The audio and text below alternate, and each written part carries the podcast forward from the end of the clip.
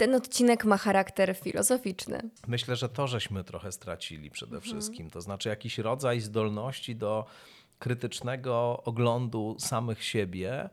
Chodzi o to, przynajmniej w moim, w moim myśleniu, żeby uświadomić sobie, gdzie jest moje realne sprawstwo, mhm. a gdzie to nie ode mnie zależy po prostu. Gdzie ja rzeczywiście mogę coś zrobić, a gdzie to nie jest kwestia moich, nie wiem, osobistych predyspozycji, tylko na przykład tego, że żyję w społeczeństwie, w którym ścieżka awansu społecznego jest zablokowana. Ponieważ my wszyscy mamy tendencję do myślenia o sobie, że należymy do tych sprawiedliwych, a to inni niesprawiedliwi e, są niesprawiedliwi właśnie, no to osoby zachowują się w życiu tak. zwykłym w sposób bardzo taki niekonfliktowy i są generalnie łagodne i, dobrze życzą światu, która E, publikują jakieś strasznie agresywne, no. pełne pogardy i wściekłości komentarze. I nagle czytasz i myślisz, Kaśka? No Nie. dokładnie.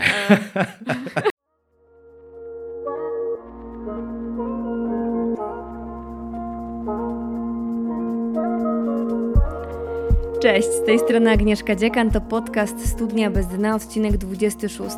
Słuchajcie, to będzie naprawdę filozoficzna rozmowa, bo naprzeciwko mnie zasiada Tomasz Stawiszyński, polski filozof, publicysta i eseista.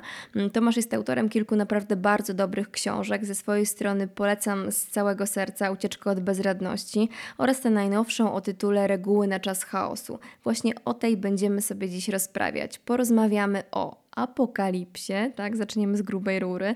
Będzie też o mocnej polaryzacji XXI wieku i o tym, dlaczego nie warto słuchać tylko swoich emocji, głosu serca. To oczywiście kropla w morzu tematów, jakie poruszyliśmy. Zapraszam na rozmowę z Tomaszem Stawiszyńskim. Lecimy.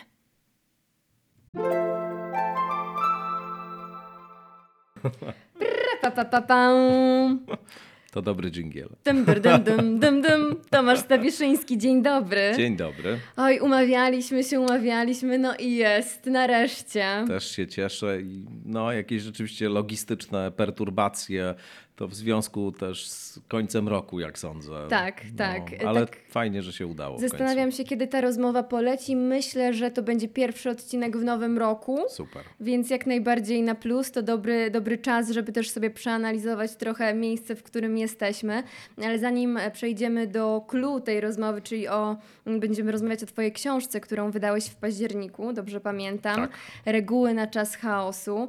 Mm, od razu mówię, że początek mnie mocno striggerował, ale im dalej w las, tym robi się o. przyjemniej i fajniej. No zaczyna się od końca świata, więc tak. cóż, wiadomo, ciężej, niełatwe. Ciężej nie może być. Ale tak się zastanawiam, słuchaj... Mm, a propos Twojego zawodu, kim uważasz jest filozof w XXI wieku? Jak bardzo on się różni od tego filozofa sprzed setek lat? Myślę, że są bardzo różne formuły uprawiania filozofii czy filozofowania. Ja tak, wiesz, działam na przecięciu jakby mediów, e, trochę takich, e, taki, takiej sfery radia, pisania, właściwie eseistyki. E, I rzeczywiście używam tych narzędzi filozoficznych do tego, żeby jakoś się trochę próbować w świecie orientować, ale są co najmniej dwie opinie na ten mhm. temat. Jedna mówi, że to jest czas doskonały dla filozofii, właśnie ten aktualny, a druga mówi, że najgorszy z możliwych. Ta mhm. pierwsza mówi, że ludzie dziś bardzo, my wszyscy właściwie, potrzebujemy rozumienia, że to jest taki wielki deficytowy towar dzisiaj i że świat nam rzeczywiście jakoś wymyka z mhm. tych wszystkich siatek pojęciowych, które na niego zarzucaliśmy dotąd wypada z kolei, no, przestaje funkcjonować tak, jakbyśmy się tego spodziewali po nim. No i że w związku z tym potrzebna nam jest jakaś inna opowieść, jakaś inna narracja, jakieś pojęcia właśnie, które nam pozwolą znowu ten świat czy obraz świata sobie względnie ustrukturyzować. No a ta druga, y, ta druga postawa powiada, no właściwie jesteśmy w takim momencie, kiedy już myślenie nikogo nie za bardzo nie interesuje, kiedy dominują intensywne emocje, obrazy, kultura obrazu, media społecznościowe. W epoce fake newsów, postprawdy żyjemy, różnych technik manipulacji, komercjalizacji właściwie wszystkiego. Mhm. No i że to już jest taka przestrzeń, w której na myślenie nie ma miejsca. Hmm. A ja jestem gdzieś po środku tych dwóch postaw, to znaczy zgadzam się z tą diagnozą drugą, że rzeczywiście sytuacja jest bardzo trudna. Zgadzam się też z tym, że ludzie tego myślenia potrzebują i rozumienia. Nie zawsze mam wrażenie, sami gotowi są do tego, żeby, żeby mm, jakoś po, po, po te narzędzia sięgnąć z różnych Jasne. powodów, ale myślę, że jak się znajdzie do nich dojście jakieś, to, to, to jest taka potrzeba wspólna, żeby usiąść się, Mhm. pozastanawiać i to się staram robić właśnie. Wiesz, czego ja się boję? Że trochę ludzie mają taką tendencję do skrajności. Nie chcę generalizować. Jesteśmy w punkcie na przykład na osi, nie wiem, minus 5. No i czujemy się z tym źle, chcemy być wyżej, jest nam niewygodnie. Wskakujemy nagle na 50. I tam już jest, wiesz, zaczyna się robić skrajnie, zaczyna się robić po prostu, masz spolaryzowany mózg, o tym będziemy mówić i jesteś już zafiksowany na temat e, siebie, na temat swojego samorozwoju. I żeby dojść do tego punktu zero, to trzeba liznąć tej pięćdziesiątki i dopiero wtedy się to układa, dopiero wtedy potrafisz odrzucić rzeczy, które jednak są tłumacz, są, są za mocne. Jasne. I że ciężko jest z tej minus piątki wskoczyć na takie racjonalne zero. Mhm. I to jest trochę przerażające, bo niektórzy wpadną w pięćdziesiątkę i setkę tam zostaną i to też nie idzie w dobrą stronę, a wydaje mi się, że właśnie w dzisiejszych czasach duża część z nas wpada w tą pięćdziesiątkę, setkę i, i tam tkwi. I z tego robi się mona- monetyzacja, z tego robi się biznes, z tego Tak. robią się no, rzeczy, które bardzo często mogą zaszkodzić też innym ludziom. Mam nadzieję, że jest to jakkolwiek rozumiane teraz, e, co, co mówię. Tak, absolutnie, Mm. zgadzam się. Ja bym nawet powiedział, że ta skala to jest y, albo minus 50, albo plus 50, Tak. wiesz, albo minus 100, albo plus 100. To Tak. znaczy albo całkowita apatia, rezygnacja, poczucie beznadziejności, braku sprawstwa, albo iluzja pełnego Wszystko sprawca. mogę. Tak, mogę wszystko już, natychmiast, teraz, Mhm. uratuję ludzkość, uratuję planetę, nie wiem, Tak. dokonam wielkich czynów. Rzeczywiście to jest takie oscylowanie na skrajnościach faktycznie. No to, to, to, to dobra diagnoza, zgadzam się no, z ale nią. ja- no jak żyć? A tego to nie wiem, to absolutnie nie mam Ale masz zielonego jakąś pojęcia. filozofię e, na temat tego, dlaczego tak się dzieje? Dlaczego my nie potrafimy tak e, na tej neutralne, neutralnej linii mm, sobie chodzić, tylko potrzebujemy tych strzałów? No, na, na pewno y, generalnie ludzkie życie to nie jest taka sfera, która mm, zawsze jest w tym złotym środku słynnym arystotelesowskim i też Poza tym, potrzebne. czym on jest? No właśnie, zacznijmy od tego, że nie wiadomo, gdzie on jest i co to Tak, jest. Tak. ale i, i też myślę, że potrzebujemy jakichś intensywności różnorakich, wiesz, emocjonalnych i, i wszelkich innych. E, No bo też życie jest po prostu niezwykle intensywnym doświadczeniem i ma mnóstwo bardzo zagadkowych, tajemniczych i, i ekscytujących wymiarów, ale też przerażających, też takich naprawdę trudnych. Więc, więc to nie chodzi, myślę, o to, żeby na siłę się jakoś tak do poziomu pewnej neutralności sprowadzać. Tylko, tylko chodzi o to, że, żeby wykształcić w sobie pewną czujność dotyczącą własnych zaangażowań, odruchów emocjonalnych, różnych, różnych przekonań, które się w nas pojawiają i zdają się być stuprocentowo pewne i, i oczywiste. Myślę, że to żeśmy trochę stracili przede wszystkim. To znaczy jakiś rodzaj zdolności do krytycznego oglądu samych siebie. E, I to dotyczy zarówno tego, jak wpadamy w różne takie mm, pułapki zastawiane na nas przez rzeczywistość mediów społecznościowych, politycznych, bardzo atrakcyjnych narracji, czy tożsamościowych narracji. E, I też dotyczy tego, z jaką łatwością popadamy z kolei w takie antagonizmy i polaryzacje, właśnie. E, Bardzo czujnie i tak bezlitośnie, e, wiesz, piętnując innych za rozmaite błędy, które radośnie e, sami popełniamy i radośnie ignorujemy je lepiej u siebie wiesz, i u patrzeć innych. tam tak w dal niż, No, niż tu blisko. niestety, jest no. niewygodnie, jest krzeczy. To prawda. Napisałeś książkę, która mm, zawiera, uwaga, 11 reguł, reguły, reguł na czas chaosu. I tak trochę, że tak powiem, śmiechłam pod nosem, że e, tworzysz nam tutaj reguły e, z racji tego, że mm, No właśnie tak byśmy chcieli wszystko łatwo, prosto i przyjemnie. Mamy 11 reguł, zastosujmy się i będzie, będzie fajnie. A to nie do końca tak, tak działa. No wiesz, y, to jest pewna też konwencja, która tutaj y, ma zastosowanie. Zaczepiasz. I tak, ale, ale ona, wiesz, ona się w gruncie rzeczy wzięła z takiego poczucia bezradności, muszę powiedzieć. Mhm. E, może to będzie dziwne dla kogoś, y, ale, ale właśnie tak było, bo w ogóle książka, jakby zaczynem książki był tekst dla Tygodnika Powszechnego napisany w marcu 2022 roku. Mhm. Zamówił u mnie ten tekst e, Piotr Mucharski, redaktor naczelny tygodnika. Ja tam od e, no, ponad roku piszę felietony, no i też od czasu do czasu jakieś takie większe teksty.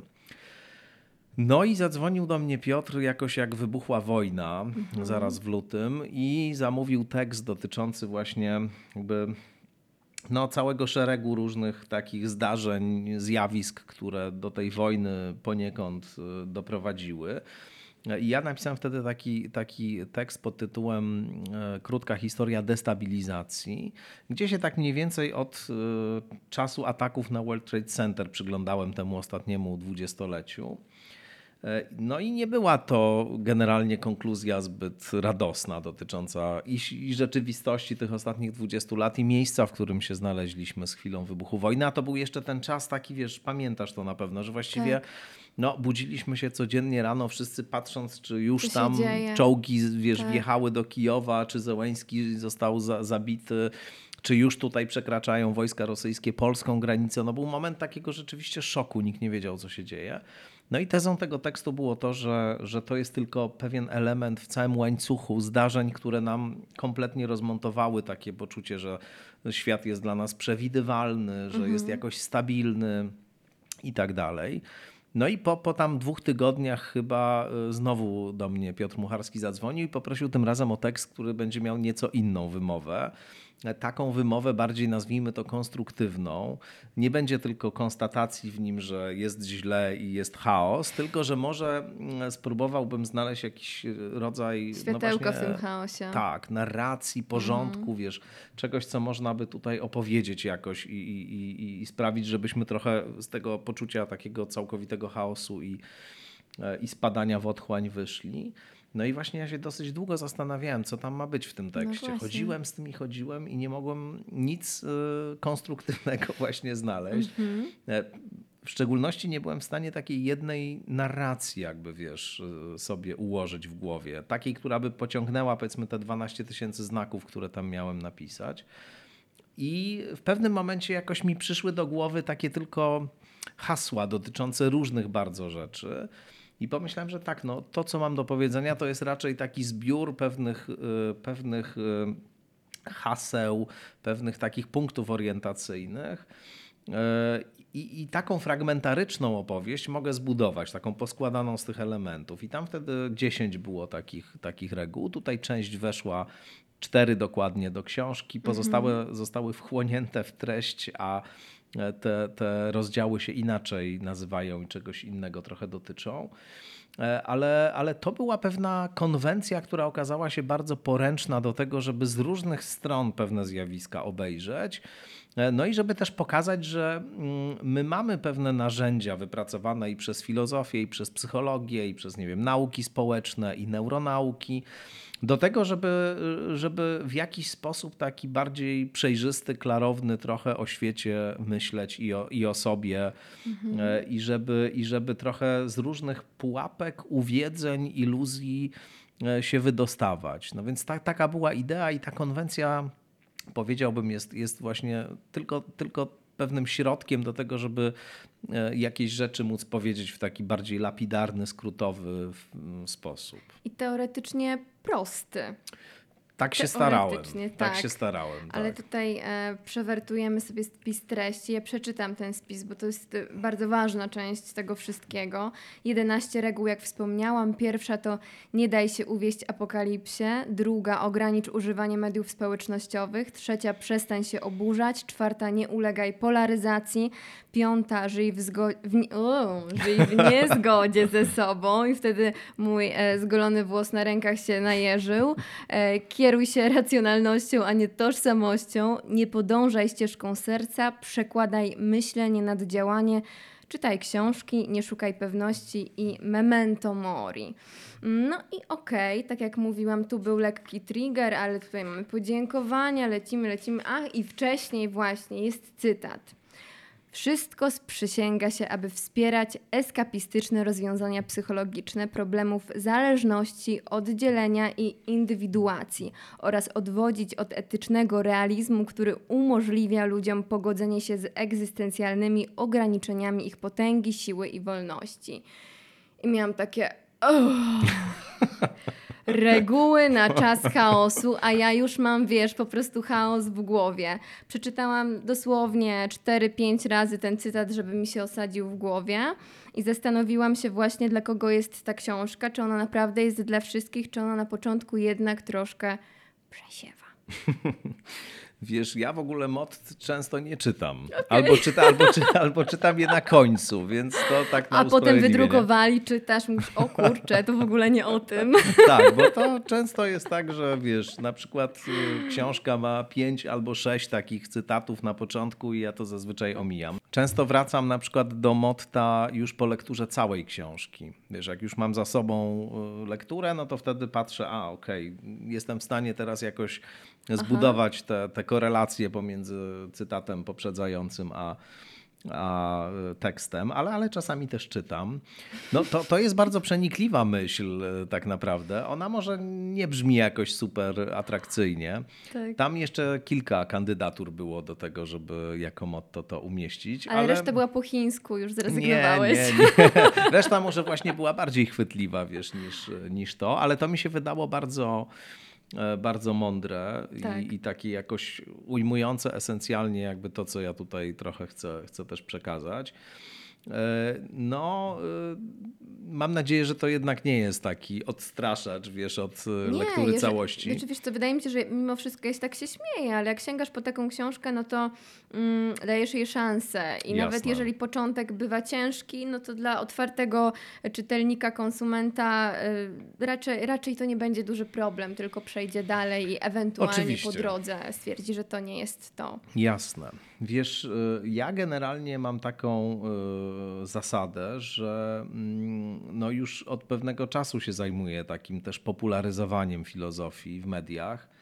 Y, I, i jak, jakoś to tam wychodzi, w tym sensie, że jest jakieś grono ludzi, którzy, którzy mm -hmm. na, nawet powiększające się, którzy jakoś tego yes. słuchają.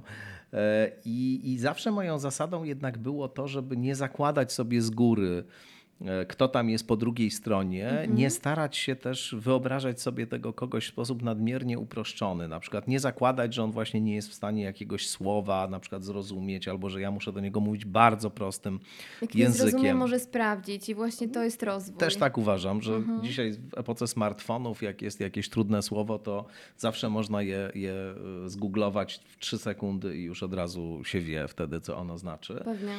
Jakkolwiek oczywiście zależy mi też na tym, żeby być komunikatywnym mhm. i żeby ten przekaz był klarowny, żeby treść była sformułowana w taki sposób, który jest dostępny dla, dla kogoś, kto, kto czyta te książki.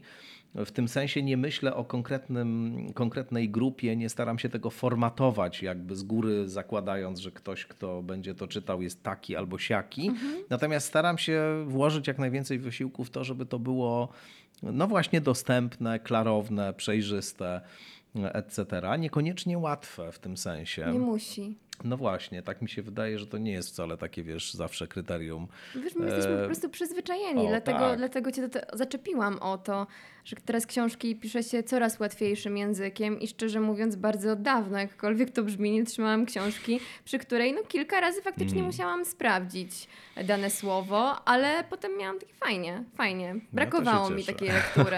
to się cieszę. Tak, no ja mam takie, wiesz, wrażenie, że rzeczywiście ten język, którym się rozmawia w mediach, on bywa często bardzo uproszczony. Tak.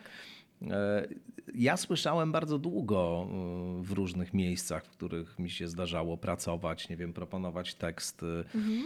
że to są rzeczy po pierwsze, które nikogo nie interesują, po drugie jest to wszystko nudne, to są jakieś dywagacje, które tak. nie mają absolutnie żadnego przełożenia na nic, ludzie tego nie potrzebują, nie chcą. Trzeba pisać w sposób prosty, posługując się takimi intensywnymi komunikatami emocjonalnymi. No, jakoś nigdy mi to nie trafiało do przekonania. Miałem wrażenie, że, że przeciwnie, że, że, że mamy potrzebę i jakiegoś namysłu nad, nad różnymi trudnymi sprawami, które często nam zupełnie z takiego codziennego życia mhm. znikają z, z pola widzenia, a, a wracają do nas w sytuacjach, które e, są nagłe, często dramatyczne, trudne i wówczas okazuje się, że, że wiesz, nie mieliśmy tego w ogóle na horyzoncie, że nam się wydawało, że nas to w ogóle nie spotka. Poza naszym zasięgiem były te, te rzeczy a, a, a w pewnym momencie staje się to najbardziej dojmująca, głęboka rzeczywistość naszego życia. No i wtedy okazuje się dopiero, że nie mamy języka, że, że, że kultura nam nie daje narzędzi do tego, żeby tak. przechodzić przez takie sytuacje. No i dlatego ja, ja o takich rzeczach piszę dosyć ciężkich, ciemnych i trudnych często, mm -hmm. jak żałoba, śmierć, na przykład bezradność, no takie, takie wymiary życia, które często, no jak mówię, odsuwamy bardzo daleko od siebie, ale potem jak się z tym stykamy, to nagle się okazuje, mm że mhm. one są no, czymś takim bardzo, bardzo dojmującym, bolesnym, rzeczywistym. Są bolesne, rzeczywiste i one takie będą. Jakby tak. nic się nie zmieni po tak. drodze na tej ścieżce tak. świadomości, gdzie nagle nie będzie to bolało, bo Dokładnie. będzie. I to jest mega trudne. I tak sobie myślę a propos przekazu medialnego, mm, że wiesz, nawet jeżeli ten człowiek po drugiej stronie czegoś słucha i początkowo to do niego nie trafia i może być zbyt trudne, to w końcu się przyzwyczai, mhm. że jesteśmy tutaj po to, żeby czasami wystawiać na próbę, tak żeby później to nie było już jakąś próbą. Jasne. To, co, to, co dostaniesz, to zjesz i, i, i w perspektywie czasu to wyjdzie tylko i wyłącznie na dobre.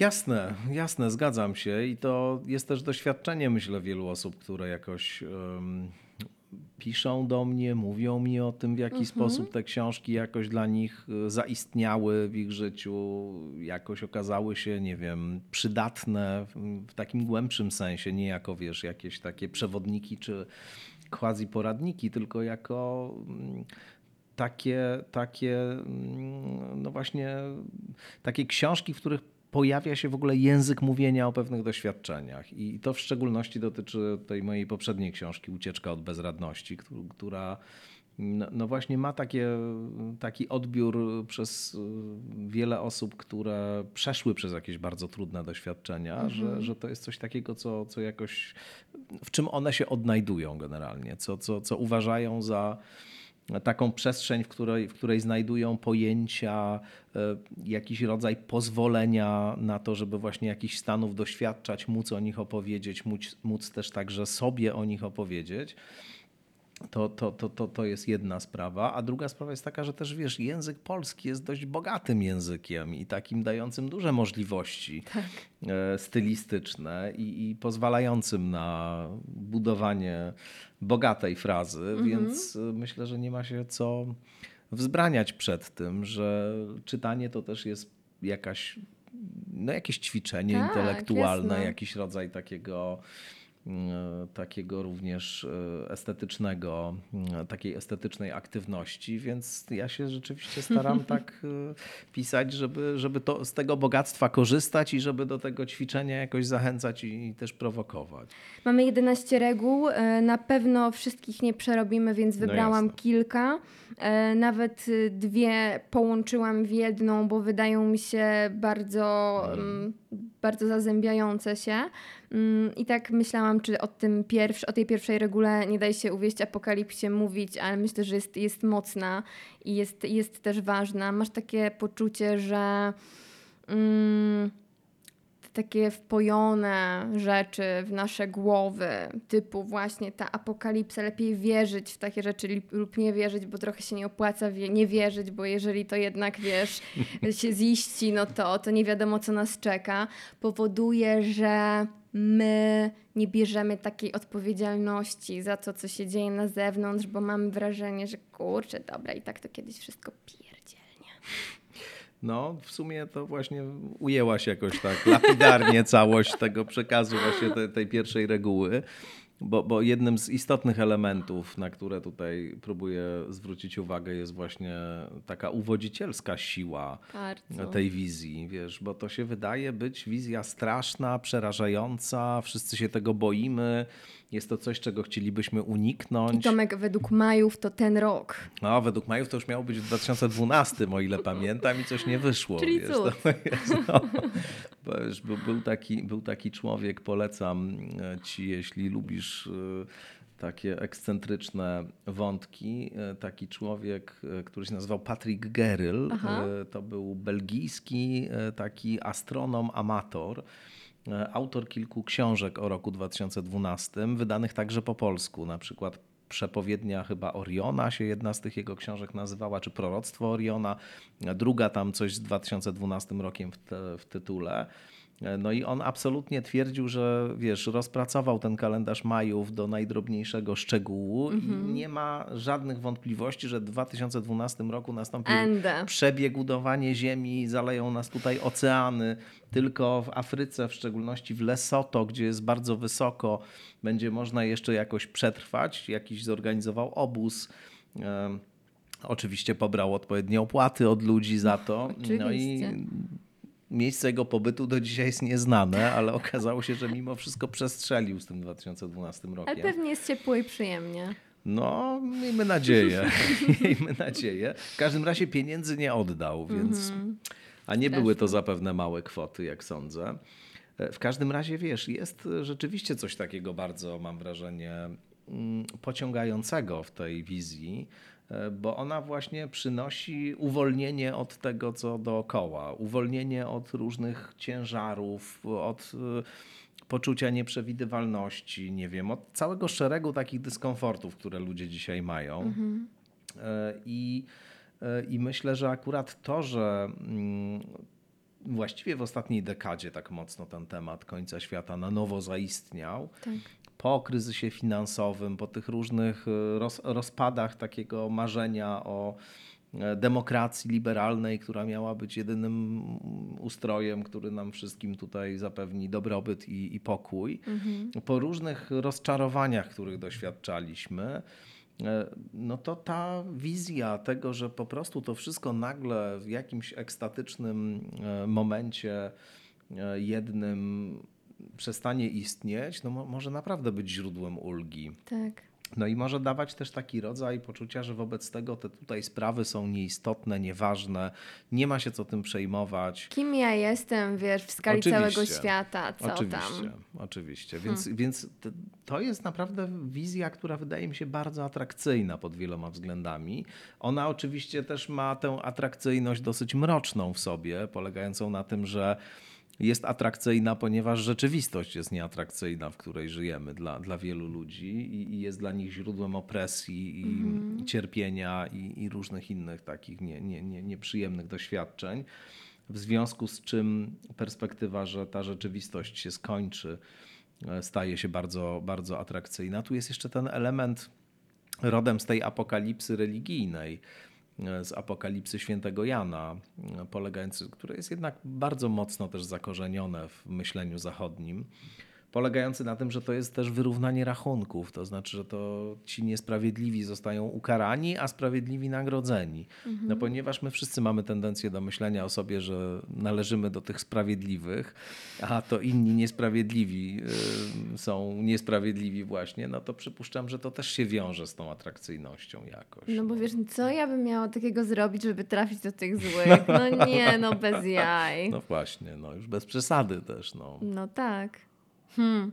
Czyli co? Ty, jak- jak, ty się z tym w takim razie masz? Po prostu warto sobie to jakoś zracjonalizować i, i nie myśleć w ten sposób, czy jak? No ja myślę, że to nie są, wiesz, ja tutaj odwołam się do tego cytatu z Lasza, że pod pewnym względem, czy będzie koniec świata, czy nie będzie, to naprawdę nie ma większego znaczenia. Jeśli będzie, to wobec tego i tak nie ma wyjścia, i jeśli katastrofa jest nieuchronna i nastąpi punktowo, to znaczy w jednym momencie pożoga pochłonie całą Ziemię, ludzkość zniknie, planeta ulegnie zniszczeniu, to, to wobec tego naprawdę nie ma w ogóle większego znaczenia, co my tutaj robimy. Dlatego też wielu naukowców, na przykład, którzy zajmują się mm, no, budowaniem społecznej świadomości tego, czym są zmiany klimatyczne, bardzo nie lubi tych apokaliptycznych, wiesz, opowieści, w których właśnie mówi się o jakimś jednym e, takim punktowym zdarzeniu, w którym nastąpi koniec świata, czy koniec ludzkości, no bo to nie będzie tak po prostu wyglądało, a poza tym to sprawia, że wobec tego w zasadzie już możemy nic nie robić. Tak, no. no. bo oni tam robią, więc to czy ja Tak. będę segregowała te śmieci, to jakie to ma znaczenie? Oczywiście? Ja jedna. oczywiście, Sąsiedzi oczywiście. z trzeciego wszyscy segregują, więc bez przesady. Dokładnie. No, czyli takie zrzucanie notorycznie odpowiedzialności na tak. innych, i jakieś takie ślizganie się trochę po życiu, bo ciężko jest nam wziąć odpowiedzialność. No fajnie by było nie brać, lepiej powiedzieć, że to przez tamtych, a nie No. przeze mnie. Z drugiej strony też jest e, tak, że mm, no jest dużo takich opowieści, w których właśnie e, ciebie się czyni odpowiedzialną za wszystko, to znaczy w których e, na twoje barki kładzie się oprócz tego, że jesteś odpowiedzialna za swoje życie, za, za e, to, co robisz zawodowo. To, jest, za... to, co mówisz, jest bardzo bieżące. Tak, tak, Tak. to jest bardzo bieżące, Tak. tak. No bo wiesz, jak, jak otworzymy takie, takie, takie portale internetowe mm, z ofertą rozwojową, nazwijmy to, z takimi narracjami rozwojowymi czy prasę, no to tam ciągle mamy taki bardzo indywidualistyczny punkt widzenia, że wszystko jest w twoich rękach, Tak. nie? Że od ciebie zależy, gdzie jesteś w hierarchii społecznej, Mhm. od ciebie zależy, gdzie jesteś zawodowo, od ciebie zależy jakość twoich relacji. To jak od... jesteś traktowana, jak się dajesz Oczywiście, traktować. oczywiście. Tak. To jest wszystko kwestia Twoich osobistych umiejętności. Musisz się nauczyć być bardziej asertywna wobec tego, umieć No. stawiać granice, nie wiem, lepiej gospodarować swoimi zasobami wewnętrznymi, udać się na takie warsztaty, na inne warsztaty, wzmocnić się, usprawnić się i wtedy po prostu będzie się wszystko zmieniało w Twoim życiu, a jeżeli te, to się nie zmienia, jeżeli jesteś wciąż, nie wiem, jakoś sfrustrowana, niezadowolona, masz poczucie, nie wiem, że, że, że rzeczywistość jest niesprawiedliwa, że pewne rzeczy, które się zdarzają, nie, nie powinny się, się zdarzać, no to znaczy, że wciąż jeszcze nie jesteś na tyle dojrzała, żeby zrozumieć, że tak naprawdę to są Twoje wymówki, a powinnaś wziąć się w garść i zacząć jeszcze, jeszcze lepiej e, gospodarować sobą, Ale czy zobacz- zarządzać sobą. Zobacz, my mamy tyle rzeczy na głowie, a to dodaje tak ogromny ciężar. No jasne, poza tym to jest nieprawda w ogóle w dużym stopniu. To znaczy, to jest oczywiście prawda, że my mamy jakieś pole sprawstwa i że dużo od nas zależy, i że w ramach pewnych możliwości, które też często, to, trzeba dobrze sobie też uświadomić, że my mamy pewne możliwości, spośród których znaczna część y, jest zupełnie nie naszego pochodzenia. To znaczy, rodzimy się w jakiejś określonej kulturze, rodzinie, mamy jakieś zasoby finansowe, intelektualne, pochodzimy z jakiejś warstwy społecznej, e, odbieramy jakąś edukację, nie wiem, mamy cały szereg jakichś indywidualnych cech, które, które też mają znaczenie społeczne, od, nie wiem, inteligencji przez tam różne inne e, wątki e, przechodząc i jest cały szereg takich elementów, na które my naprawdę nie mamy e, wpływu. I, i, i chodzi o to, przynajmniej w moim, w moim myśleniu, żeby uświadomić sobie, gdzie jest moje realne sprawstwo, a gdzie to nie ode mnie zależy po prostu. Gdzie ja rzeczywiście mogę coś zrobić, a gdzie to nie jest kwestia moich, nie wiem, e, osobistych predyspozycji, tylko na przykład tego, że żyję w społeczeństwie, w którym ścieżka awansu społecznego jest zablokowana, w którym na przykład są bardzo duże nierówności, ale system ekonomiczny jest tak zbudowany, że reprodukuje się bogactwo i reprodukuje się bieda. To znaczy, jak przychodzisz na świat w rodzinie biednej, to jest statystycznie bardzo wysokie prawdopodobieństwo, że pozostaniesz biedna, a jak przychodzisz w środowisku bogaty, bo, bo w, klasie, w klasie wyższej, nazwijmy to, no to wtedy jest bardzo statystycznie duże prawdopodobieństwo, że tam pozostaniesz. Nie? Tak jest w społeczeństwie amerykańskim na przykład, mimo tego, że jest to społeczeństwo, w którym bardzo żywy jest mit od pucybuta do milionera. Tak. No i tam oczywiście pojedyncze takie y, historie się zdarzają, natomiast tam są zabetonowane te klasowe podziały. To jest potwornie klasowe społeczeństwo. Jak jesteś, y, jak jesteś w, do, to, to, to widać jak się jedzie do, do Stanów nawet, to znaczy widać w takich skokowych przejściach pomiędzy dzielnicami na przykład. Jak ludzie wyglądają, jak się zachowują. E, To na mnie wielokrotnie robiło tam ogromne wrażenie, że, że jesteś w jednym miejscu i masz ludzi bardzo biednych, bardzo otyłych, bardzo takich, e, takich wiesz, uzależnionych, e, no naprawdę w takim bardzo jakby ciężkich, ciężkich warunkach funkcjonujących. Po czym robisz dwa kroki dalej i tam masz tylko smukłych, wysportowanych młodych ludzi, którzy uprawiają jogging, mają najlepsze buty i, e, i jeżdżą świetnymi samochodami. I to są takie po prostu sąsiedztwa, które, które obok funkcjonują. Więc e, opowiadanie w takich e, kontekstach o tym, że tylko tutaj my sami mamy te możliwości, no jest e, nie tylko nieprawdziwe, ale to jeszcze takie jest, e, to jest mechanizm, który też utwardza to status quo. To znaczy sprawia, że my przestajemy w ogóle rozumieć, jak ta rzeczywistość działa. No tak. I naprawdę nam się wydaje, że to wszystko należy, zależy od nas. A do tego jeszcze masz teraz los planety na barkach, że jeszcze, jeszcze tutaj musisz się zajmować tą ziemią po prostu, która przez ciebie. Tomek, ja chcę na inną planetę, może tam No jest właśnie. inaczej. No, to popularne marzenie ostatnio też. Tak, Tak, tak, no. tak. A propos tego, że mm, no, każdy ma inny start i, i to nie jest tak, że wszystko możesz.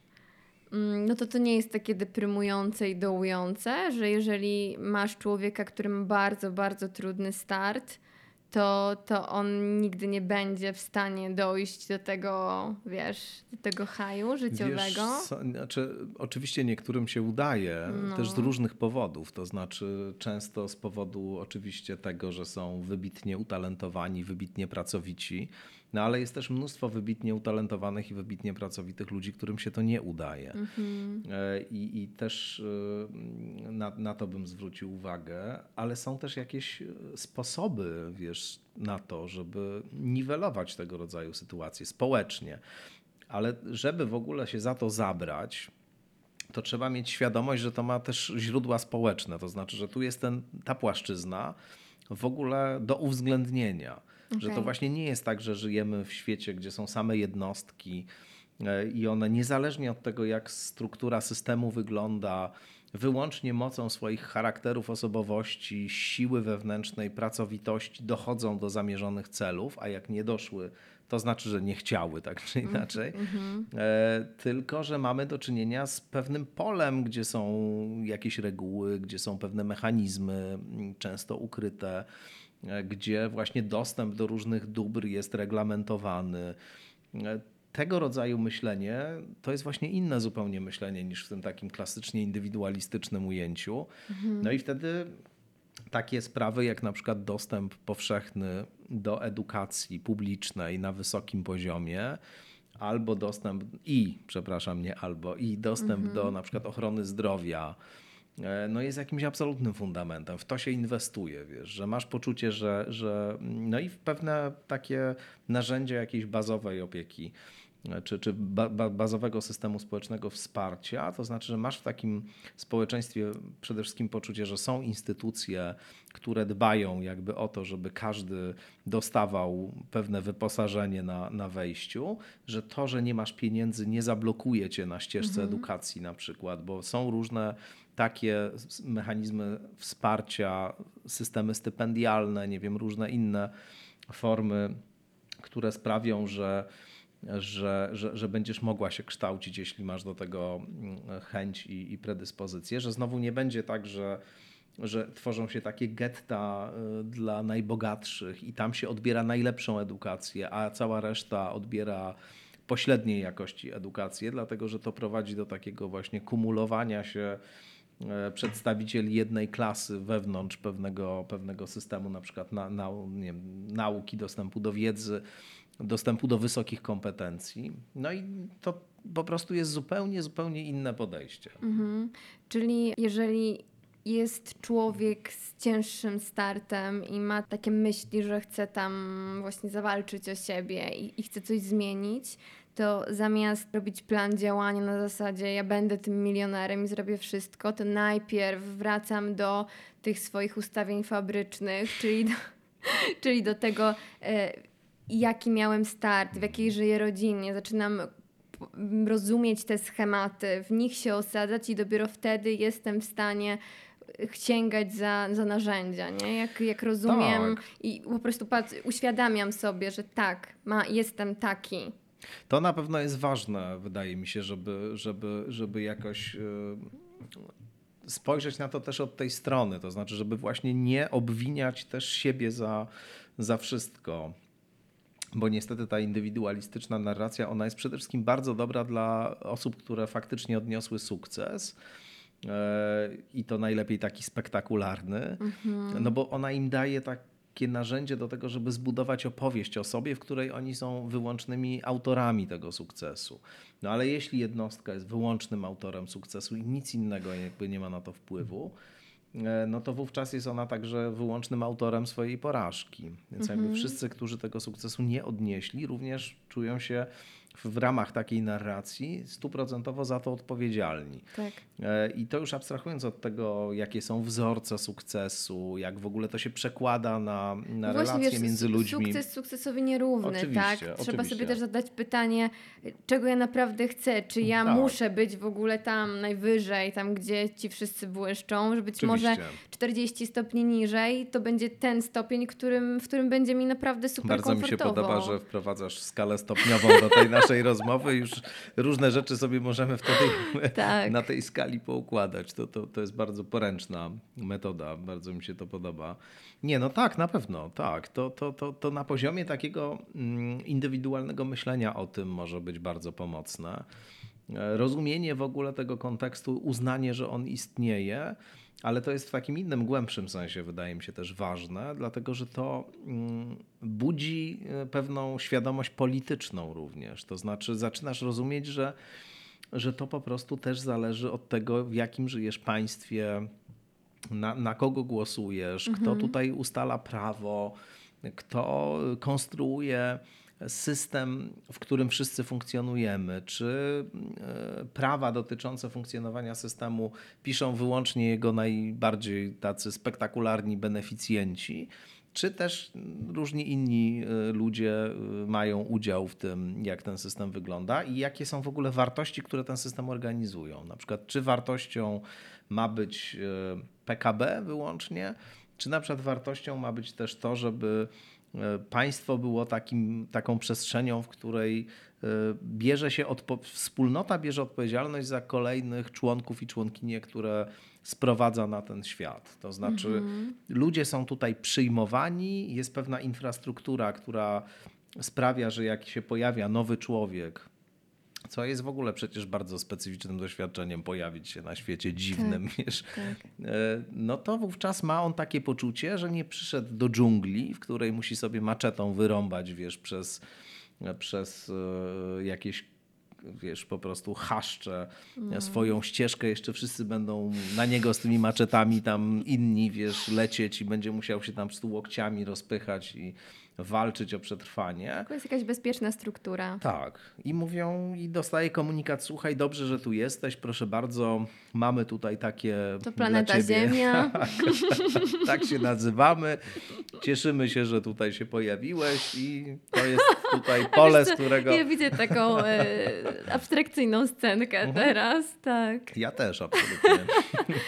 Wiesz co, tak śmieję się pod nosem, bo patrzę na zegar i myślę sobie, że za 45 minuta, a my jesteśmy na początku reguł. No, ale dużo i... powiedzieliśmy. Tak, ale i przed nagraniem mówiłam o twoim 3,5 godzinnym podcaście z Karolem Paciorkiem i nagle się orientuję, że hej, masz e, przed sobą filozofa i jak rzucisz temat, O. to my naprawdę możemy 3,5 godziny gadać. Moglibyśmy, też tak myślę. Tak. Słuchaj, dobra, lecimy dalej. Mm, Ogranicz używanie mediów społecznościowych, przestań się oburzać. To Mhm. na pewno to Tak, na to się pewno absolutnie jest, skleja, e, tak. Tak, jest to niesamowicie ważne, bo taka, taka świadomość, że my w internecie jesteśmy mm, trochę anonimowi, ale w sumie nie, łatwiej nam się coś mówi i mamy przyzwolenie ogólne w dzisiejszych czasach na to, żeby tupnąć nogą, powiedzieć nie, to mi nie odpowiada, jak ty się zachowujesz, jest bardzo niebezpieczne, bo znowu te, to indywiduum wychodzi na wierzch, myślimy tylko o sobie. Na swoim przykładzie ostatnio napisała do mnie pewna kobieta, zarzucając mi kilka rzeczy. Mm, Takich, wiesz, no nie merytorycznych, Mm. tylko no, rzeczy, które po prostu są jakimś jej filtrem absolutnym w głowie. Mm, Ja na to odpowiedziałam, po czym ona, ale pani Agnieszko, ja pani nie obrażam, ja mam prawo wyrazić swoją opinię. I miałam takie myślenie, no nie masz prawa mówić takich rzeczy, bo nie Jasne. znasz mnie absolutnie. I chociaż wiesz, pracuję nad sobą, to była lekka szpileczka. Miałam takie, kurde, może ma rację, a później, Aga, daj spokój, nie, nie słuchaj kobiety. No, przestań No się rozumiem, oburzać. rozumiem, oczywiście. To, to mi się wydaje w ogóle taka sfera bardzo, bardzo niebezpieczna. Przy czym oczywiście nie, nie jestem tutaj takim, wiesz, mm, amiszem, jeśli chodzi o media społecznościowe i nie zachęcam do tego, żeby w ogóle z nich zrezygnować, no bo to jest też bardzo poręczne, dobre narzędzie. Bardzo, tak, można z niego którego- fajnie korzystać. Absolutnie. Natomiast myślę, że coś bardzo dziwnego się z nami dzieje w tej sferze. E, I to jest empiryczne. No. To znaczy, myślę, że wielu z Państwa, którzy nas słuchają, też e, może sobie przypomnieć, że widziało na przykład różne wpisy osób, które skądinąd znają i te osoby zachowują się w życiu Tak. zwykłym w sposób bardzo taki niekonfliktowy i są generalnie łagodne i, i dobrze życzą światu, które e, publikują jakieś strasznie agresywne, pełne pogardy i wściekłości komentarze. I nagle czytasz i myślisz, Kaśka? No, nie. dokładnie. No więc właśnie. No i myślę, że też e, chyba niektórzy mogą mieć takie doświadczenie, że sami takie jakieś e, wiesz, komentarze zamieścili, albo że jakieś bardzo intensywne emocje się w nich budzą e, w tych sytuacjach, które się zazwyczaj nie budzą, które, albo które się budzą tylko w jakichś ekstremalnych przypadkach, nie wiem, bardzo, bardzo, bardzo mm, kłótniach intensywnych, takich w realu. A tutaj w internecie to się odpala po prostu mm, pod wpływem lektury jakiegoś komentarza, etc. No i y, też y, to jest coś takiego, co tutaj, y, zresztą to akurat cytat, który miał się też pojawić jako motto, ale już nie chciałem, wiesz, robić tego, te, te, tego wariantu z pięcioma mottami Jasne. ale jest taki cytat z Junga, który tutaj przytaczam, e, o tym, że nieświadomość jest naprawdę nieświadoma. E, to brzmi tak e, dziwnie, jak taki Masło maślane. masło maślane, pleonazm tak zwany. E, No ale to jest bardzo mądra, mam wrażenie, myśl, która rzeczywiście mówi, że, że jak my robimy coś pod wpływem nieświadomości, czy tej nieświadomej części naszego umysłu, to my naprawdę nie wiemy, że działamy nieświadomie. No, na tym polega właśnie nieświadomość. E, I, I e, ja myślę, że warto z tego wyciągnąć konsekwencje, z tego, że ta część nieświadoma naprawdę istnieje. Ona jest na różne sposoby opisana i w tradycji filozoficznej, i w psychoanalizie, i w neuronauce, już na wszelkie możliwe sposoby e, zdefiniowana, przetestowana. W badaniach wychodzi, że ona istnieje. No i często jest tak, że właściwie czytamy o tym jako o czymś wobec nas zewnętrznym. No, że to jest jakaś część umysłu, okej, mamy część nieświadomą, haha, wiesz, fajnie, ale przecież ja tutaj Ja sobie siedzę, tak, tak. siedzę, jem, mam makowiec, y, bardzo dobry, zresztą dziękuję, tutaj herbatę, tu przecież jestem, wiesz, decyzyjny, wszystko, Tak. wszystko jest pod moją kontrolą. No ale właśnie o to chodzi, że czasami są sytuacje, w których nam się rzeczywistość i, i nasze działanie spod kontroli wymyka. Mhm. Różne są takie sytuacje. Też przypuszczam, że wszyscy, którzy nas słuchają, mieli takie sytuacje, że nagle coś okazywało się, że zrobili takiego, czego wcale by nie chcieli zrobić, albo w ogóle są strasznie zdziwieni, że to Tak. kiedykolwiek zrobili. I nie tylko pod wpływem alkoholu. Mhm, albo Choć, powiedzą e, coś i tak, potem wiesz, tak. nagle czują, że w ogóle tak nie myślą. Dlaczego Dokładnie. ja to powiedziałem? Dokładnie. Mhm. I to są takie momenty, moim zdaniem, właśnie, kiedy ta aktywność nieświadoma jest do mm, zauważenia, oczywiście zawsze post factum i tylko po śladach ją możemy wychwycić, bo na tym jej, e, jej chytrość polega właśnie. E, A tutaj sądzę, że media społecznościowe są taką przestrzenią, która to wyjątkowo uaktywnia, wiesz, tę to, część nieświadomą. To znaczy, że my w ogromnym stopniu nie wiemy, co robimy tam, albo robimy rzeczy, z których e, realnej natury nie zdajemy sobie sprawy. Właśnie dlatego, że nam coś tutaj nie do końca styka. A nie styka nam mm, z grubsza dlatego, że jednak jesteśmy w sferze relacji z innymi, że to jest, że to jest relacyjne. My się tam z innymi kontaktujemy i porozumiewamy, ale na sposób zupełnie inny niż nas do tego ewolucja przystosowała. Więc całego szeregu takich mechanizmów wmontowanych y, w nasz organizm i układ nerwowy, służących temu, żeby te więzi się tworzyły, żeby rozumieć, że inny człowiek ma swoje emocje, podmiotowość, intelekt, wiesz, że ma swoje intencje, jest osobną osobą, coś przeżywa, boli go, jest mu smutno, reaguje, e, nie wiem, cierpieniem na to, co do niego mówimy. To tego wszystkiego tam nie ma, bo tego nie widać w ogóle. My mamy tylko te awatarki takie. I może wiesz, wiemy o tym gdzieś tam. Gdzieś tam wiemy, ale nie ale- chce nam się o tym myśleć. Dlaczego? Bo te, teraz tak sobie o tym pomyślałam. Nie masz wrażenia, że te taka te takie wylewy w komentarzach to jest jakiś sposób takiej samoregulacji? Nie pójdę pomedytować tylko tam na wrzeszczy na Stawiszyńskiego. Na pewno jest to forma jakiegoś y, gospodarowania swoimi y, stanami emocjonalnymi i regulowania sobie, wiesz, emocji. Y, I, I na pewno to się też wiąże z tym, że, że nie kontrolujemy w dużym stopniu tych reakcji często. Y, Wydobywa to z nas taką część, która jest, y, powiedziałbym, najbardziej chyba pierwotna e, taką, która często w tej socjalizacji, takim wiesz, procesie e, uczenia się tego, jak właściwie z ludźmi powinniśmy e, się kontaktować, jak z nimi e, obcować, zostaje jakoś tam. No właśnie, wydawałoby się, czy chciałoby się, żeby przekształcona, a ona najwidoczniej tylko zostaje trochę stłumiona i jakoś tam wzięta w nawias. I Tak. tutaj wyłazi. E, No, na mnie duże wrażenie zrobiły takie, takie badania, które tutaj przytaczam, że e,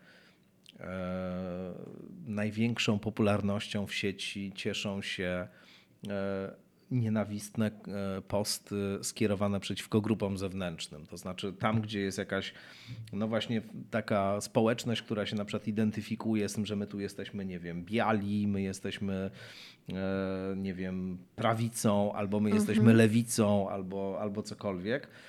No to takie posty, gdzie jest najbardziej taki intensywny, emocjonalny, negatywny przekaz dotyczący tych innych, którzy są od nas inni, są reprezentantami właśnie tej zewnętrznej wobec naszej grupy, to to się najlepiej rozchodzi po sieci, to zostało policzone. Więc Lubimy taki... walczyć ze sobą. Bardzo. A jeszcze jak w bardzo. komentarzach 40 osób też jest po tej przeciwnej stronie, no to no w ogóle pewnie. czujemy mega moc. Oczywiście, oczywiście. Hmm. I to jest chyba to e, ta reguła czwarta, nie? Nie ulegaj polaryzacji. Tego, że w dzisiejszych czasach to jest myślę, że piekielnie trudne. Zwłaszcza w Polsce, myślę. Zwłaszcza w Tak? Polsce. Myślisz, że to jest nasze? Myślę, że to jest w ogóle cecha y, dzisiejszych społeczeństw zachodnich, zwłaszcza, i że media społecznościowe bardzo to pod, podkręcają i podbijają. Ale myślę, że, że w Polsce jest to jeszcze dodatkowo jakoś inten- zintensyfikowane, wiesz, taką historią naszą tutaj po prostu, że, że tutaj ta polaryzacja już funkcjonowała wcześniej, ona jest jakoś wpisana po prostu w strukturę naszego społeczeństwa. I teraz ona uzyskała jakiś nowy, nowe życie. Dzięki, dzięki temu dostała taki życiodajny zastrzyk. Paradoksalnie z tych, z tych wszystkich nowoczesnych technologii informacyjnych, ale też oczywiście z tego, że świat się robi coraz bardziej skomplikowany, dziwny i nieprzewidywalny, bo bo uczynienie innego y, odpowiedzialnym absolutnie za wszystko, co złe, też jest niezwykle atrakcyjną opcją i to jest też coś takiego, co w psychoanalizie bywa opisywane.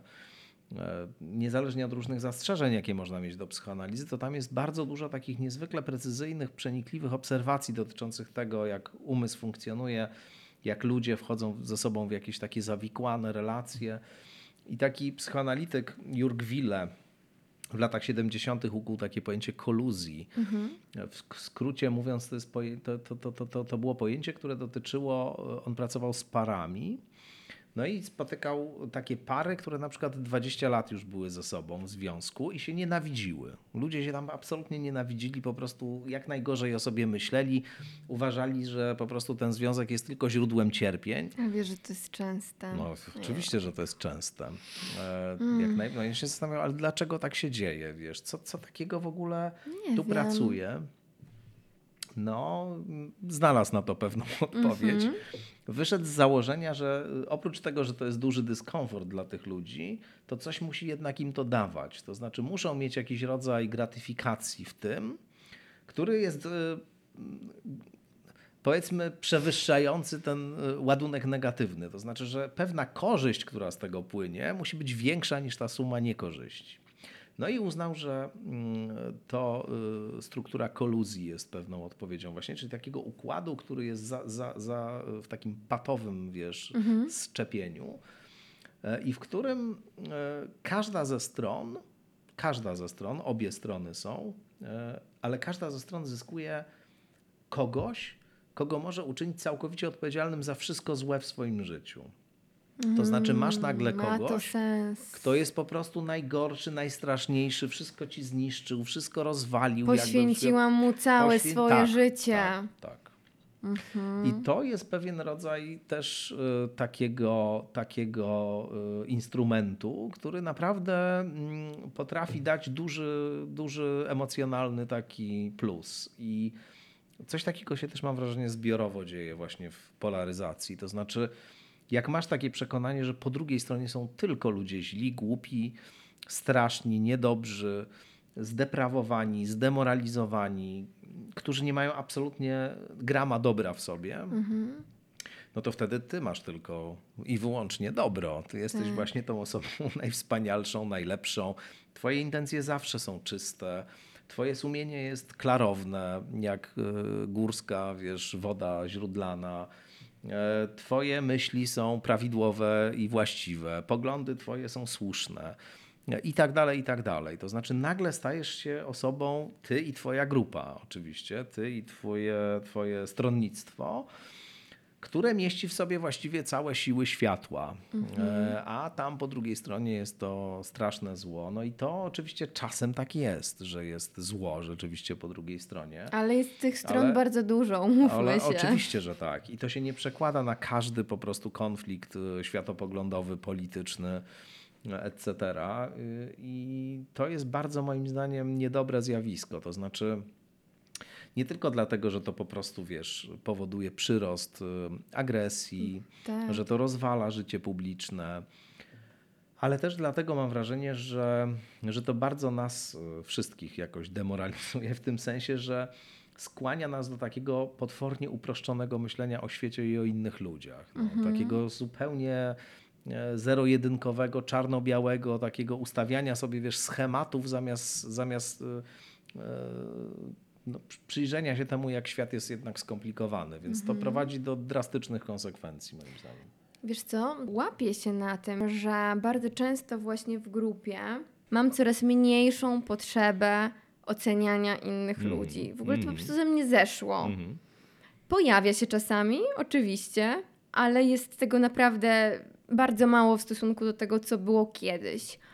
I na przykład podczas rozmowy w grupie na temat jakiejś grupy, jakiejś osoby, mm, ja jestem neutralna, to to jest odbierane jako brak zdania. I to, i to jest Ach, problematyczne, że ty się Absolutnie. możesz zmienić, ale co, co z tego, że ty się zmieniasz, jak wszystko dookoła ciebie funkcjonuje w podobny sposób? Dlatego nie wiem, co by się miało wydarzyć, żebyśmy nagle, wiesz, żeby to wszystko inaczej funkcjonowało. Zobaczymy. Ja też mówiąc szczerze, nie mam tutaj wielkich nadziei na to, że to się, że to się zmieni. I też zdaję sobie sprawę z tego, że taka pozycja bywa problematyczna bardzo, którą opisałaś, bo sam ją często zajmuję w tym sensie, że e, nie, nie tylko przez zachowywanie czasem neutralności, ale także przez na przykład dostrzeganie e, różnych zjawisk niepokojących i negatywnych także wewnątrz e, tego e, Tej naszej grupy. To, obozu, tak, z którym, się, z którym się utożsamiam, czy jestem utożsamiany. I to nie jest dobrze widziane w dzisiejszym świecie. W ogóle zwracanie uwagi na to, że także i my, tu pod to my można sobie podstawić różne, różne rzeczy, że, że także my mamy pewien rodzaj ciemnej strony w sobie, nie tylko właśnie oni. I że my także jesteśmy zobowiązani do pewnej czujności wobec samych siebie. To jest y, komunikat, który nie jest chętnie przyjmowany, zwłaszcza w tych właśnie kręgach najbardziej e, spolaryzowanych, najbardziej agresywnych, najbardziej takich w stanie wzmożenia, wiesz, funkcjonujących.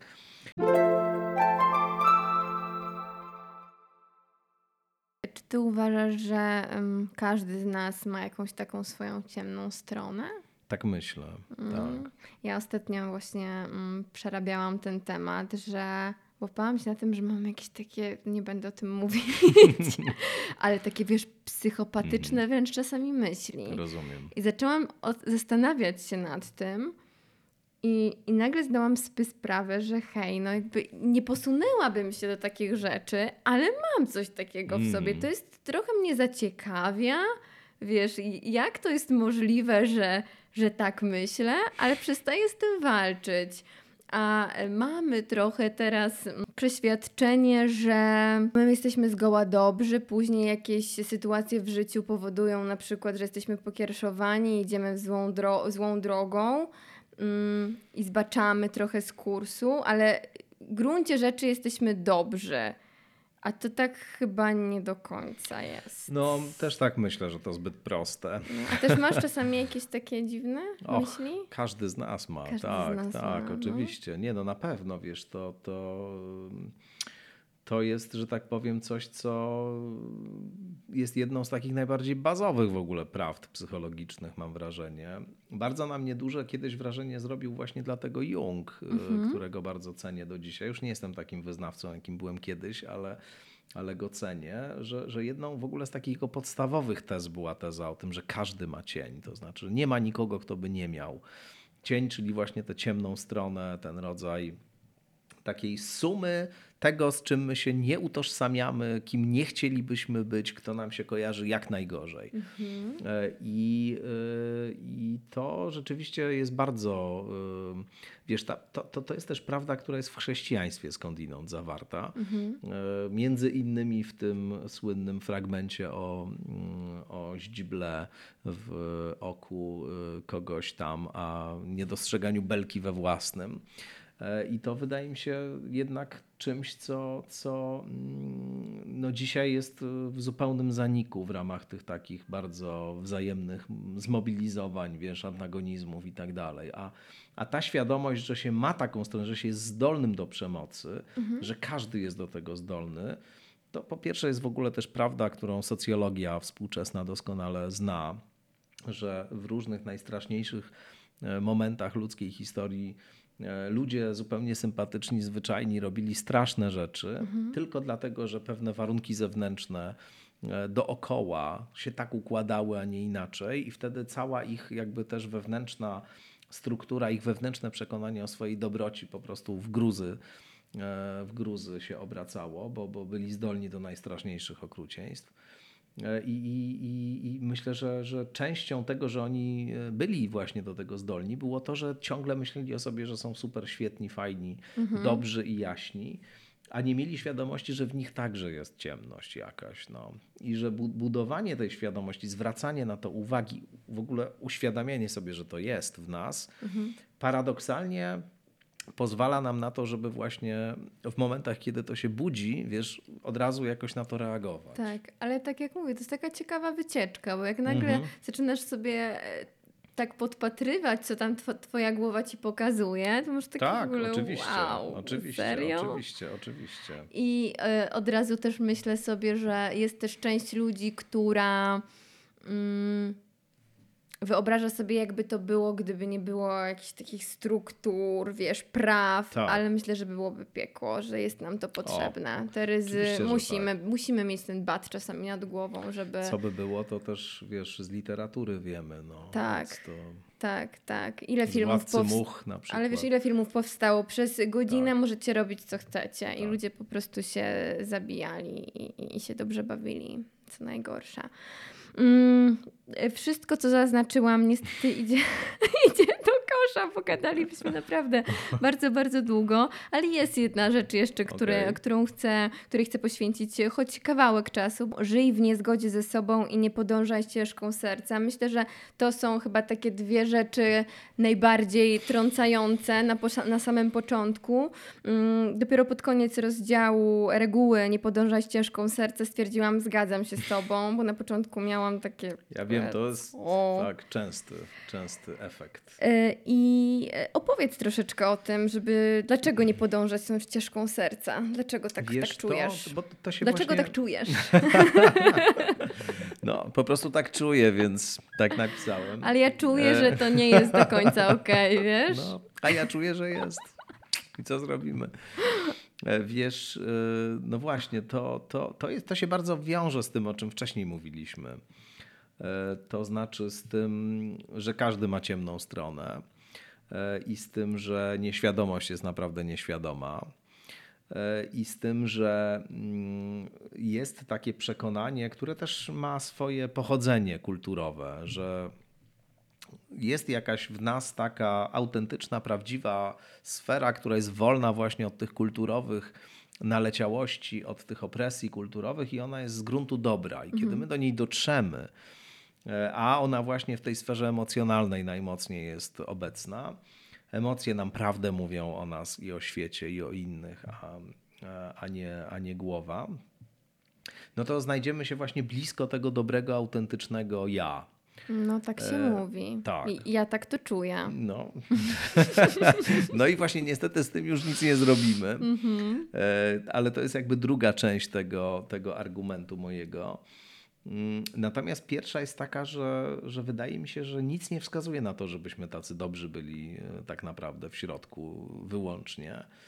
Raczej wiele wskazuje, tu się odwołuję też do tego, co wcześniej powiedzieliśmy, że, że, że pewna część w nas jest e, skłonna do zachowań o charakterze plemiennym, do agresji, do bardzo takiego stereotypowego postrzegania różnych sytuacji, do bardzo skrótowych reakcji na różne, na różne rzeczy. Mm, I właśnie często mm, e, emocje w ten sposób e, odpowiadają, czy w ten sposób nas, e, nas prowadzą. Więc jakby takie stuprocentowe poleganie na nich wydaje się być e, potencjalnie niebezpieczne. One oczywiście potrafią wskazywać nam na coś, co nie wiem, jest poza zasięgiem naszej głowy.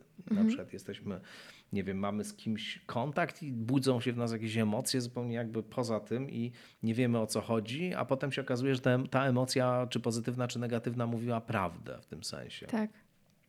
ale często też bywa zupełnie inaczej, że te emocje nas właśnie zwodzą, wywodzą w pole, że dostajemy jakichś ataków wściekłości w internecie na przykład zupełnie bez sensu, albo że no, różne rzeczy się dzieją takie, przereagowujemy, zachowujemy się w sposób nie, nieadekwatny.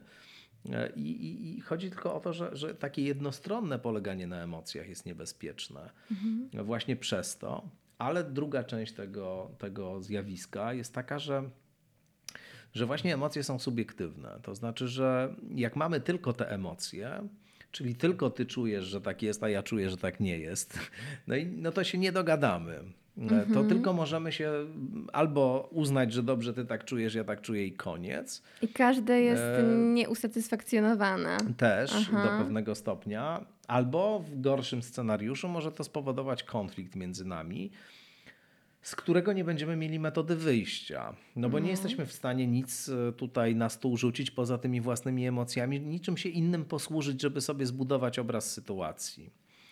I, yy, I to jest moim zdaniem też bardzo niebezpieczne. I w tym panemocjonalizmie takim współczesnej kultury widzę też to niebezpieczeństwo, że to nas potwornie zamyka w takich, w takich monadycznych, wiesz, pojedynczych yy, układach, że, że, że my nie jesteśmy już w stanie się ze sobą wtedy porozumiewać, ponieważ każdy uważa, że jego emocje tylko są kryterium tego, co rzeczywiste, a one są tylko jednym z kryteriów. Ale wiesz co, wydaje mi się, że mimo wszystko mm, to poruszanie się w obrębie emocji, wyobraźmy sobie, że, że jesteśmy teraz w takiej sytuacji, rozmawiamy i, i ja tobie mówię, nie wiem, sprawiłeś mi przykrość, czu, jest mi przykro z Tak. tego powodu. Lepiej jest powiedzieć tak, niż powiedzieć jak ty się zachowujesz, w ogóle przestań, mam dosyć, co ty robisz, Jasne. to, to już jest przekaz agresywny.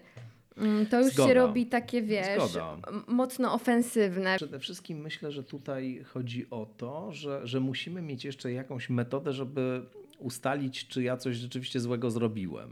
To znaczy, czy, czy to jest tylko, y, nie wiem, jakieś może nieporozumienie, może jakiś rodzaj, nie wiem, y, czegoś, co wydaje się być czymś innym niż jest naprawdę. Czy możemy się jakby porozumieć co do tego, że sama okoliczność na przykład, że ty uznajesz, że ja coś zrobiłem nie tak, już jest wystarczająca, żeby uznać, że ja to zrobiłem? Nie. No właśnie, czy, czy jeszcze możemy jakoś o tym porozmawiać i ja mogę ewentualnie, choć, jeżeli ja mam poczucie, że to na przykład nie zrobiłem, co mówisz, że Aha. zrobiłem, to czy mogę ci wskazać na przykład, że zobacz, powiedziałem to, powiedziałem tamto, na przykład, nie wiem, mamy nagranie, możemy je No odtworzyć. i to jest rozmowa. Ja No mówię, dokładnie. jest mi smutno, bo Tak. powiedziałeś to, to i, i to, to, to, to zdanie, a ty odnosisz się, ale to zdanie miało inne znaczenie.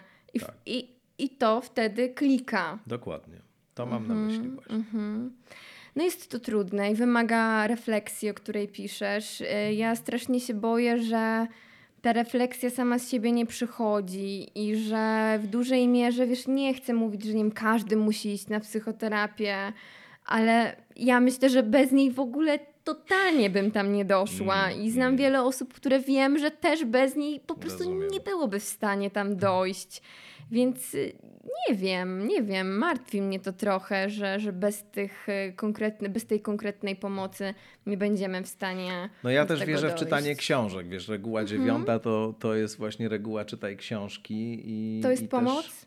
Myślę, że tak. Myślę, że tak. Myślę, że, że to dużo daje, że, że nie doceniamy często e, tego, jak wiele może dać i że nie tylko czytanie e, takich książek, gdzie pewne rzeczy są wyłożone wprost, ale, ale też obcowanie z literaturą, taką wielką literaturą, e, że to jest świetna lekcja psychologii, bo to pozwala jednak też zobaczyć e, i własne życie, i innych ludzi w takim zupełnie innym jakby ujęciu. E, I trochę właśnie te takie uproszczenia sobie sproblematyzować. I to mi się wydaje zawsze, wiesz, warte, warte ćwiczeń. Więc myślę, że, że też e, wielkie powieści to też jest niezła psychoterapia. Okej, okej, czyli to, to nie jest zero-jedynkowe. Nie, nie sądzę. Tomek, masz dystans do siebie? Uważasz, że ten dystans jest potrzebny do tego, żeby w tym chaosie się odnaleźć? Słuchaj, oczywiście nie powiem, że na pewno stuprocentowo mam, bo, bo też są takie sytuacje, Czymże kiedy jest go tracę. 100%? No właśnie. To jest tylko ten górny, górny punkt na skali. tak, nasza A, skala. dokładnie. Wiesz, no staram, staram się go ćwiczyć yy, i, i myślę, że jakiś tam mam, że, Mhm. że, że tak, ale oczywiście też są takie momenty, kiedy go całkiem tracę. yy, I, i, I też się potem na tym łapię, że, że gdzieś właśnie przereagowałem albo że miałem jakąś taką sytuację, która była zupełnie inna niż ja myślałem w, tym moi, w tej mojej utracie dystansu chwilowej. Także myślę, że to jest w ogóle coś takiego, co, co ciągle trzeba sobie ćwiczyć i, i się sobie przyglądać i, i, i że to nie jest nic takiego, co by było wiesz, jakimś takim trwałym dobrem. To trzeba nad tym pracować. Dziękuję Ci bardzo. Ja bardzo dziękuję. Czy Ty chcesz zostawić z czymś naszych słuchaczy? Masz jakieś życzenia? Mm, wiesz, no, z takim postulatem czujnego przyglądania się sobie na pewno i też z takim ogólnym apelem o wyrozumiałość i dla siebie, i dla innych. Myślę, że tego nam bardzo potrzeba dzisiaj, więc z tym chyba. No i pięknie. Dzięki bardzo. Bardzo dziękuję. Ta-dam!